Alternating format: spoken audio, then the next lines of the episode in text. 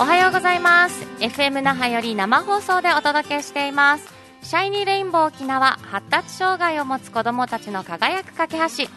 パーソナリティの白間ひかりです。えこの番組は外見からは分かりにくい発達の全般的な遅れや部分的な遅れ偏りが特性として見られている発達障害について障害を持っている人持っていない人すべての方々に私自身の体験談を交えながらさまざまな視点から情報をお届けする番組です。おはようございます。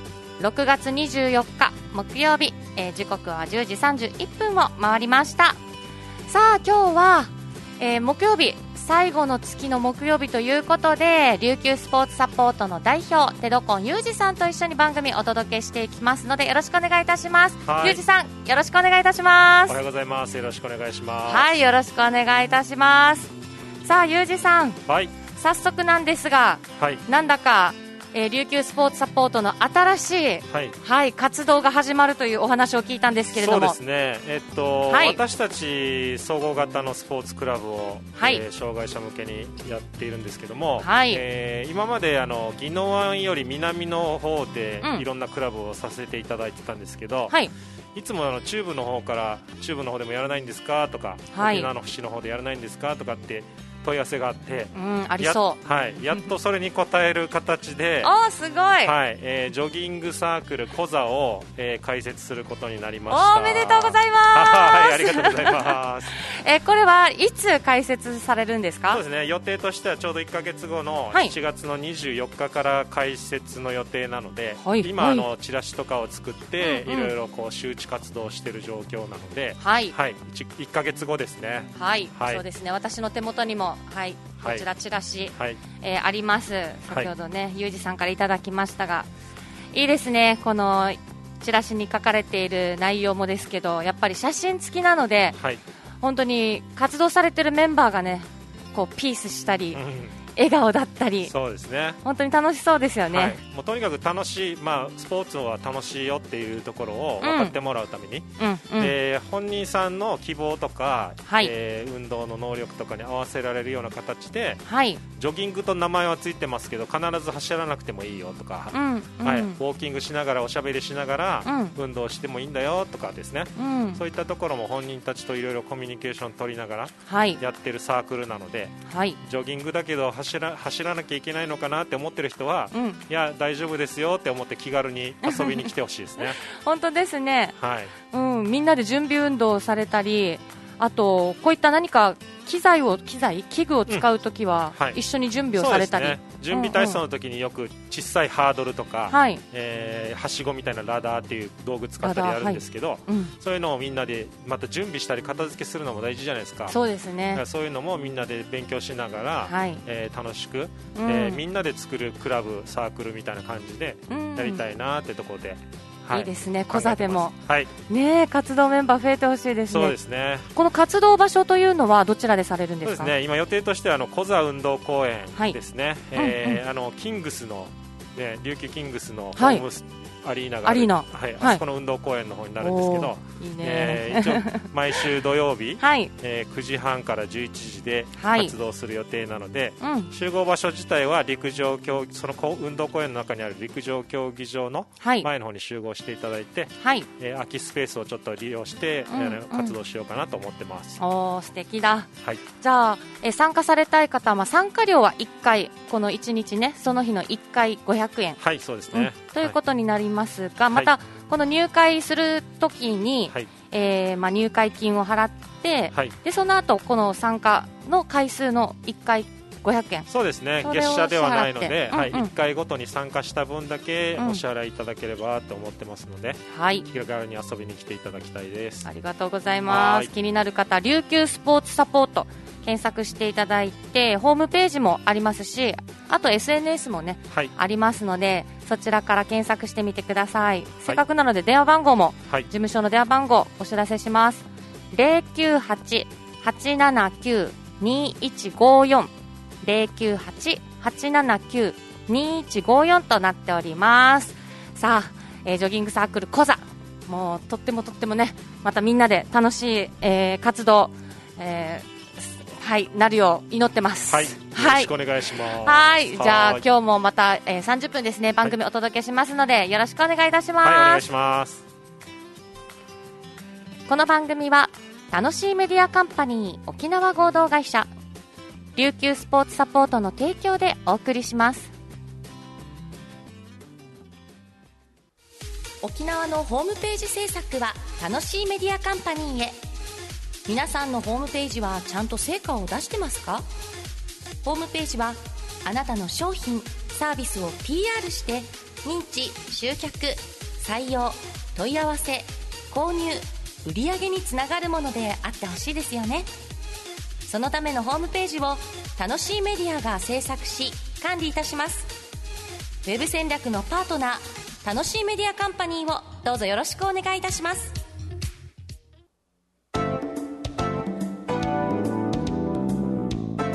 さん。はい、今日はゆうじさんのコーナーということで今日はどんなお話をされるんでしょうか？はい、えー今日はですね、はい。余暇活動をうまく作っていくためにっていうことで、はい。どのように支援したらいいかなっていうのをちょっとお話したいなと思います。はい。余暇活動。はい、余暇活動というのは何でしょう？そうですね、漢字で書くと余ってるはい。時間のことなんですけども、例えば1日の中、24時間の中で、はい。必ずやることって決まってるじゃないですか。はい。えー例えば眠る時間、はい。まあ、仕事をされてるんだったら仕事の時間学校の時間。はい。であとはご飯を食べるお風呂に入るとか、うん。でそういったものを引いた、はいえー余った時間のことですね余暇時間っていうのは。おーもう分かりやすく言うと何も予定がない時間。そうですね。やることがない時間、そうですね。余ってる時間に、はい。じゃあどういう活動をするかってところが余暇活動になるんですけど例えばまあ私だったら、うん。スポーツをやったりとか、はい。映画を見たりとかはい。まあいろんなそういう余った時間に普通は趣味をするじゃないですか。はい。そういうものを障害当事者の方々にどう作ったらいいですかっていうお話を今日したいなと思います。おー面白い。はい、この余暇活動、えー今日お話しされる内容としてははい、例えばじゃあ三男くんはい、私の三男くんの現在の余暇活動をどうするかっていうことですか？そうですね。現在もそうですし、うん。例えば、えー将来将来。光さんから自立してはい。一人で生活したりとか、まあ、ちょっと光さんがいなくなった後に、うんえーどうやって自分で生活していくかっていう時に、うん、うんどんな余暇活動をしてほしいかっていうところですよね。えー、考えたことない、うん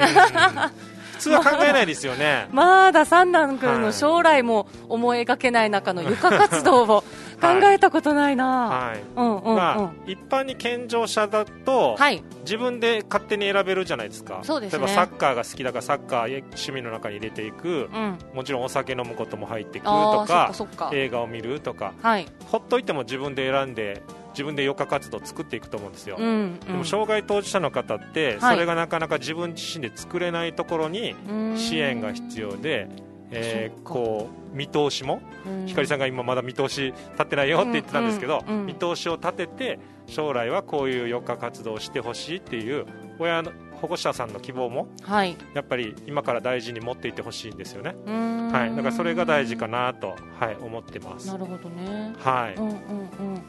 この余暇活動を、えーじゃあこの当事者たち、はい。この、まあ、三男君にしろ、ハンデ抱えている子どもたちの、はい。えー支援をしなかった場合、はい。こちらはやっぱりそういった、えーなんだろうサポートっていうのが、うん。余暇活動についてのはい。サポートをしてあげなかったら、はい。本人たちってどう時間作っていいかが本当に分かんない状分態になか？いと思いますね。例えばうん。本当に一つのことだけに凝り固まってしまってずーっとお家の中にこもってテレビだけを見てるとかゲームだけをずーっとやるとか。うんうん。だからそうなってくると、うん。まあ単純に言うと今の例を出すと引きこもりみたいな感じになっちゃいますよね、うんうん。でもなるべく親としては外に出て行って遊んでほしいし、はい。他の人とこういろいろな交流を持ってはい。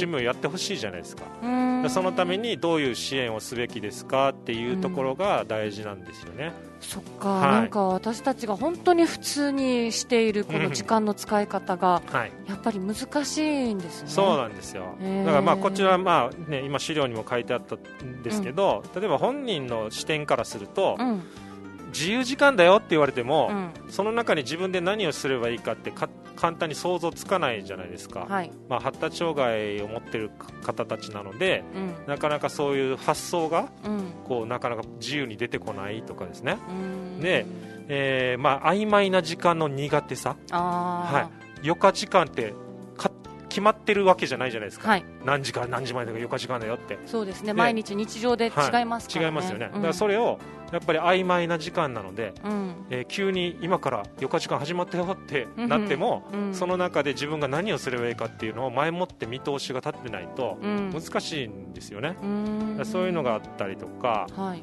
あとはやっぱりそれぞれ本人さんのこだわりがあって、うん。こだわった活動だけになってしまう。先ほど言ったみたいにゲームだけになっちゃうとか、うんテレビだけになっちゃう、うん携帯だけになっちゃう。うん。っていうところそういうハマってるところから抜け出せなくてうん。余暇活動全体としていいものが作れてないっていうところがあはい。ったりするんですよ、うん。それって発達障害の方々のこだわりの強さ？はい。そういったところに関係しているのでうん。そういう本人視点では難しさもあるんですよね。そっかそっか、はい。まあねテレビ見たりゲームをするこの時間としてはいいんだけども、それを、えーまあ、時間も決めらずとか、毎日はい。もしかしたら本当にこの余暇活動私たちがサポートしなかったら年中やってるかもしれないってことでそうですすよよね。ねそうはか、い。で休みの日とうん。また学校の日、うん。仕事の日とかでも余暇時間って違うと思うんですね、はい。やっぱりそれに対して1個のものだけだとはい。やっぱりきついですよね。そうですね、うん、それじゃい、ないやっぱり作り方がうん。支援として必要かなとは思います、そっかそっか、はではじゃあどういった支援とかまあ私たち保護者もですし周りがどういったサポートをしてあげたらこのヨガ活動をうまくね、本人たちが作れるかという何はい。かサポートの内容あると思いますので、はい。後半ぜひ聞かせてください、そうですね。お願いします。はい。はい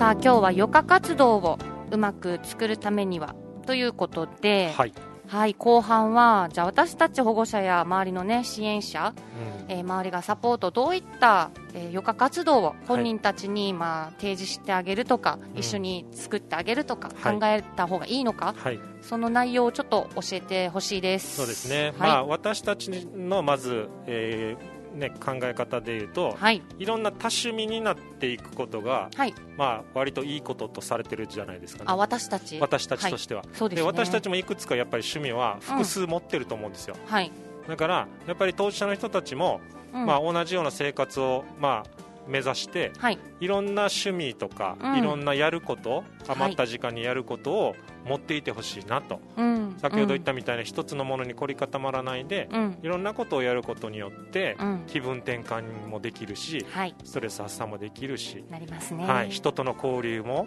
あったらもっといいなとか、うん。はい、そういうのもあるのではい。そういう考えのもとに、えーやっていきたいんですけどはい保護者とか支援者さんの立場からすると、うん。まず一番漠然として分かり 分かりにくいのが何から取り組ませたらいいのか分かんないじゃないですか。わかります。はい。ですよね。わからないな、そこは本当。三男君に何をさせたらいいんだろう。そはい、余ってる時間にどんな趣味をさせたらいいんだろうう。うん、この子には何が合ってるんだろうとか。うん、いろいろ考えますよね、考えます。はい、でそれをなんとなく今までの支援って、はいうんこうあこれもやってみたらあれもやってみたらとか例えばはい運動もやってみて、うんうん運動もじゃあ走るのからクラブに入れてみようかなとか、はい。えーじゃあバスケットボールさせてみようかなとかうん、やってみて本人の反応を見て、えー、ダメかいいかを 単純にたん、まあ、まさにはい、適当に決めてる感じだったと思うんですよね。はい、そうです。本当にそうです。はい、で、まあ、そういうのをこう、うんしゃちゃんとやっぱり整理することが必要で、うん、こういう支援を考えるときには、はい、こう項目ごとにある程度こう支援の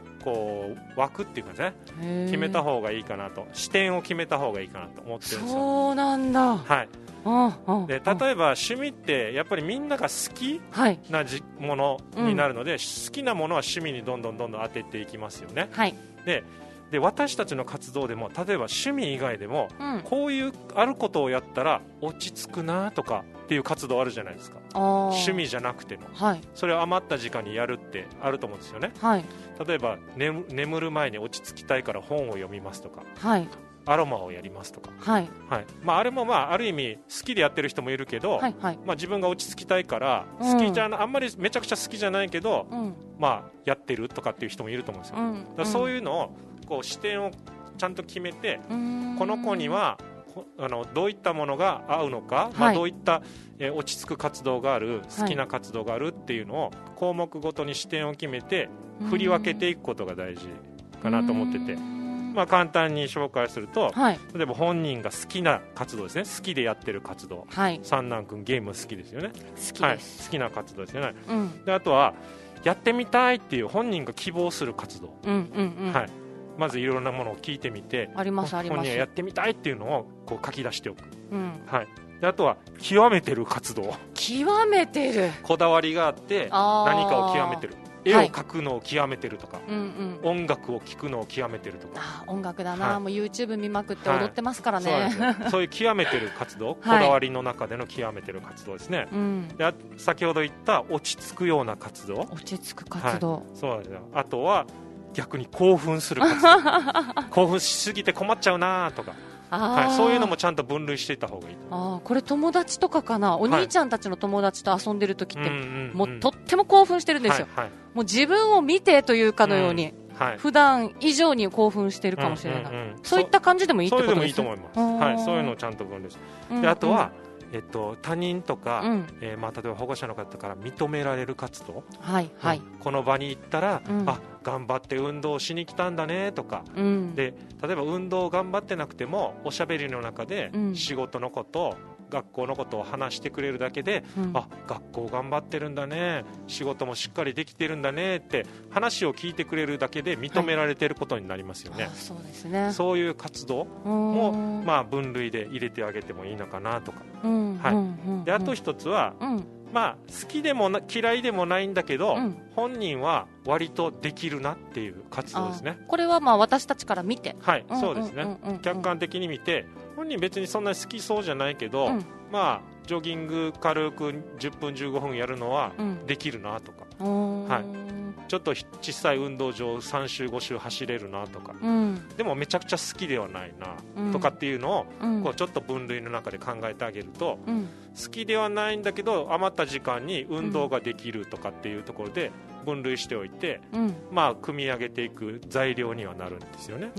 はい。なるほどね。今言ったこのいろんな分類をはい。ちゃんと普段からはい。こう書き出してうん。分けておくだけでもうん。ちょっとこう分かりやすい、うんうん。さっき言ったみたいになんとなくこれ合ってるかな？って言って連れていくんじゃなくて、はい。本人が希望してる活動をまず連れていくとか、うん。なんか興奮気味な時に、うん。今日はこういう落ち着く活動をやってみようとか,、んそういうのを当てはめていってはい。このこういう時にはこういう活動ができるよっていうのを本人の中にこうもう落とし込んでいくんですよ、でそうすると自分は余ってる時間に、うん。えーこういう活動をしたらいいんだっていうのが少しずつ分かってきてうん。自分で作り上げられるかもしれないし、うん。お母さんとか支援者の方が一言声かけるとうん。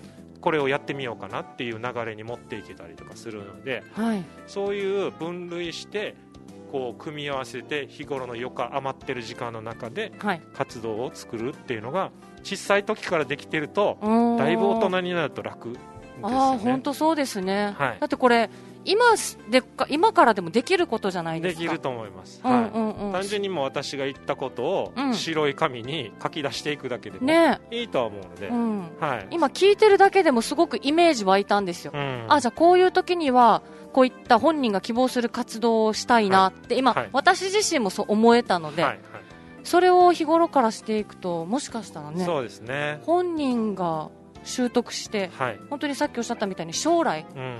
そういった自分自身が、はい。えー活動する上でなんだろうデザインできるっていうんですか？そうなんですよ。うんうんはい。うんうん。そういうデザインするためのうん。基本の考え方として今の分類が必要じゃないかなってあ私は思ってめちゃめちゃいい。るので、うん。はい、そういうところができてるとはい。単純に好きなものだけを必ず組み合わせなければいけないっていうこうちょっとした脅迫みたいな感じにならないで、うん。私たちもうん。気軽に、あのーまあ、支援ができるというか、そうですね。本人との関わりができるうん。っていうところになるので、本人のためにもいいデザイン方法としては作れますし、そうですね。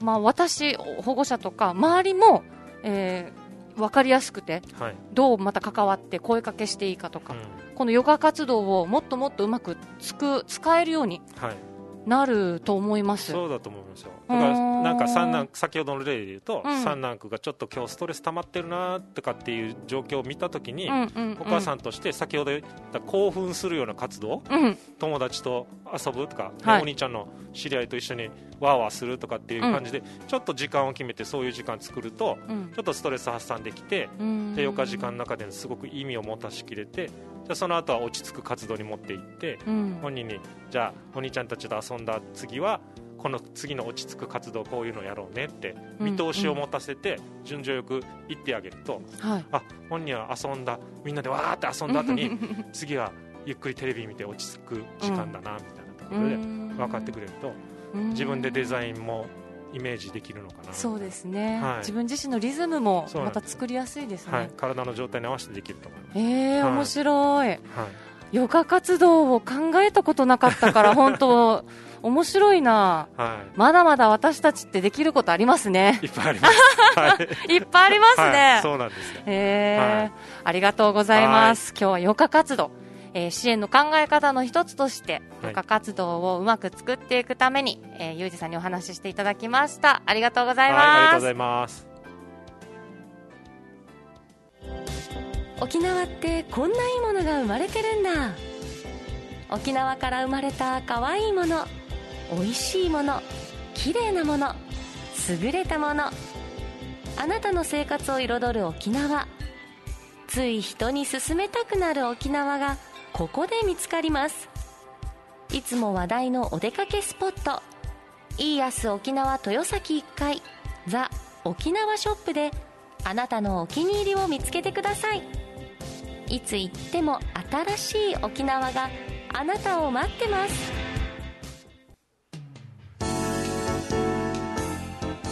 さあ、エンディングです。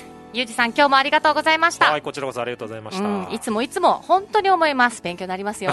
いえいえありがとうございます 新しい発見と。で、私まだまだやってないこと本当あるんだなとかね思いますねはいもうみんな一緒ですよそれ本当ですか？はいはいだからね、助かるんですよ。この月一の 本当にもうゆうじさんが来てくれるコーナー。本当にありがたいです。はいさあうん、はい。また来月もね、はい。ぜひ、はい。えースケジュール合うならば、そうですね、うん。はい。またよろしくお願いいたします。はい。またネタを考えていきたいと思イいます。エーイ、楽しみにしてます。はい。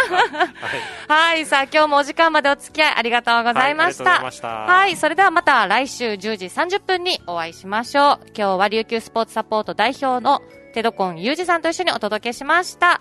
えー、それではまた来週お会いしましょう。バイバイ。この番組は楽しいメディアカンパニー沖縄合同会社琉球スポーツサポートの提供でお送りしました。